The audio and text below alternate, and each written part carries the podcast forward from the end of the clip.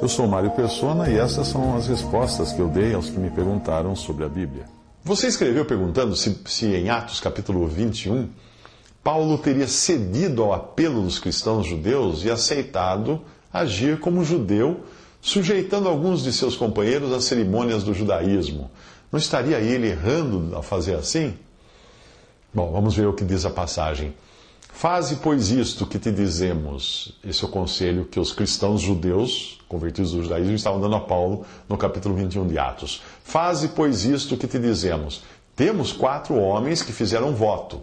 Toma estes contigo, santifica-te com eles e faze por eles os gastos para que rapem a cabeça, e todos ficarão sabendo que nada há daquilo de que foram informados acerca de ti, mas que também tu mesmo andas guardando a lei. Atos 21, 23, 24.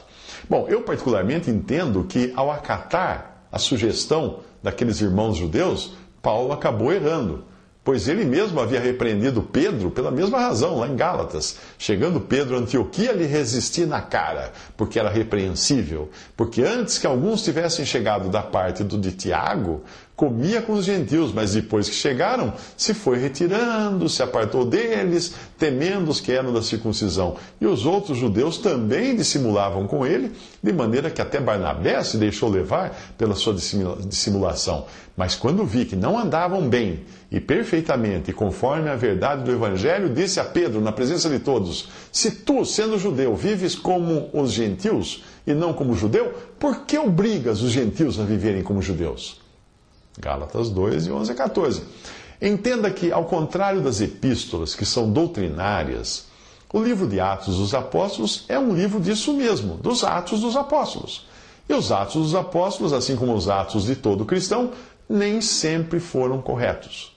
O Espírito Santo permitiu que nós ficássemos sabendo tanto dos seus erros como dos seus acertos, para sermos ajudados na nossa vida cristã e também para entendermos os primeiros dias da igreja na terra. Esta é a maravilha da palavra de Deus. Os autores, inspirados pelo Espírito Santo, não se constrangeram em incluir até as falhas dos apóstolos, de apóstolos como Pedro, que negou conhecer o Senhor Jesus nos evangelhos em João 18, versículos 25 ao 27. Nós temos também o caso de Paulo, que não obedeceu à ordem do Espírito Santo de Deus para que não fosse a Jerusalém, em Atos 21, versículo 4, e como consequência de ter perdido a direção do Espírito nessa parte, ele se envolveu nos problemas como esse que, que você citou, e como também quando ofendeu um príncipe do seu povo, algo que era contrário à lei mosaica, e ele precisou se retratar. Isso está em Atos 25, de 1 a 5. Outro caso de Barnabé, que atendeu aos apelos carnais de seu parentesco e insistiu que levassem João Marcos numa missão, Atos 15, de 37 a 39.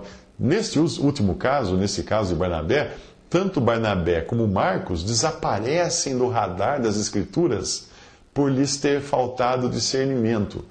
E é isso que acontece conosco também quando nós buscamos fazer a nossa própria vontade com base nas nossas próprias afeições e não na palavra de Deus pela direção do Espírito.